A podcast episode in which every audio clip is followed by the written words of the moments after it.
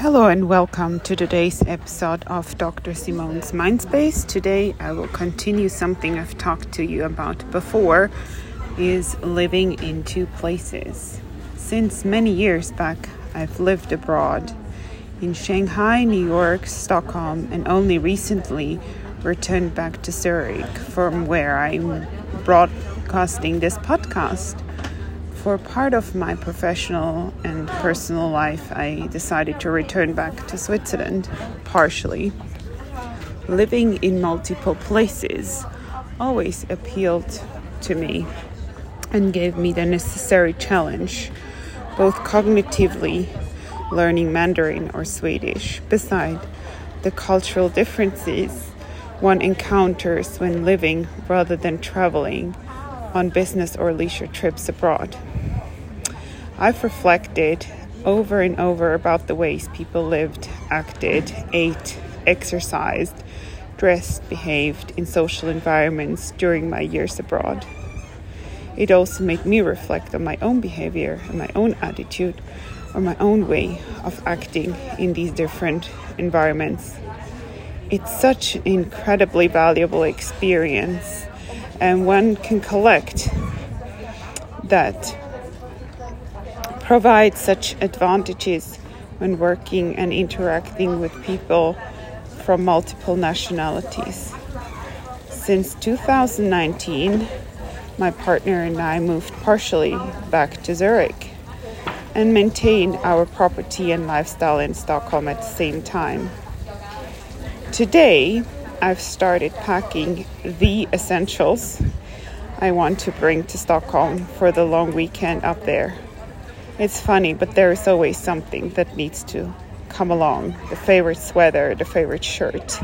And oh my god, imagine if I don't have that shirt and I want to wear it when I'm up there.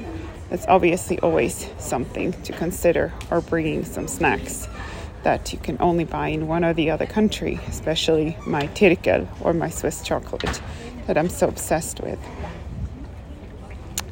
A weekend that involves several dinners out and therefore need to bring my favorite items. Even if I have thousands of outfits I could wear, meaning like thousands by mix matching the different clothes I have up there, not that I have a thousand pieces of clothing up there simply waiting for me in Stockholm. But obviously, those are not all of them my favorites. That's one aspect of living in two places. Sometimes I also wonder like is this sweater up there is this is this jumper up there is this jacket up there is this vest up there how does like sometimes driving you crazy times that's one aspect of living in two places. Constantly thinking of what you want to bring, or rather leave behind, for the coming week.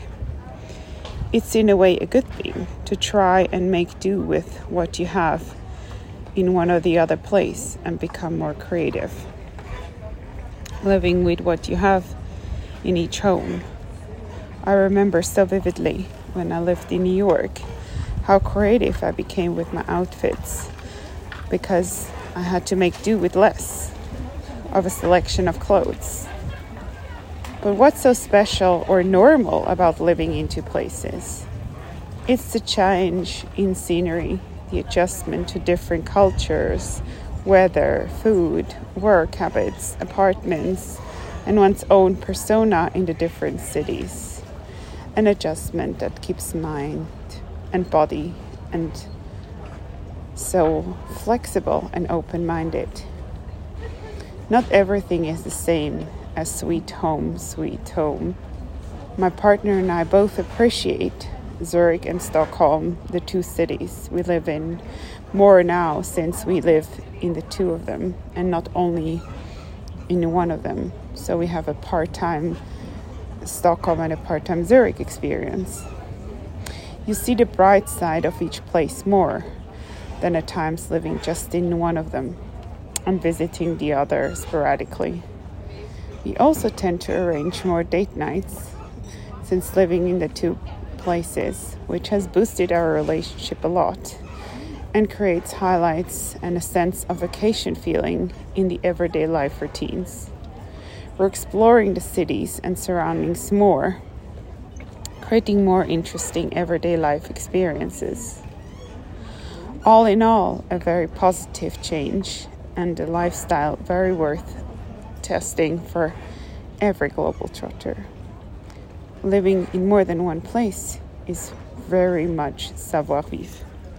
I hope this has been inspiring to you, and maybe one of you is interested in trying out living in two places. I can definitely highly recommend it. Thank you for listening, and please do not hesitate to come up with feedback. I'm always happy to hear, and uh, talk to you soon.